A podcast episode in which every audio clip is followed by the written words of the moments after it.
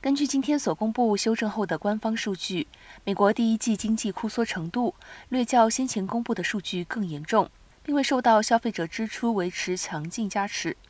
美国商务部公布，今年的第一季度，美国国内生产毛额 GDP 枯缩百分之一点五，比初值的枯缩百分之一点四再恶化零点一个百分点。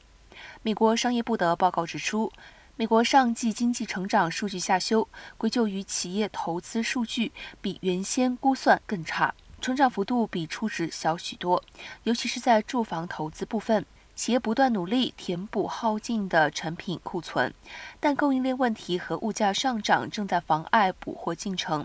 美国通货膨胀率已处于四十多年来高点，美国进口增加也拖累经济成长数据，因为美国出口尚未完全恢复。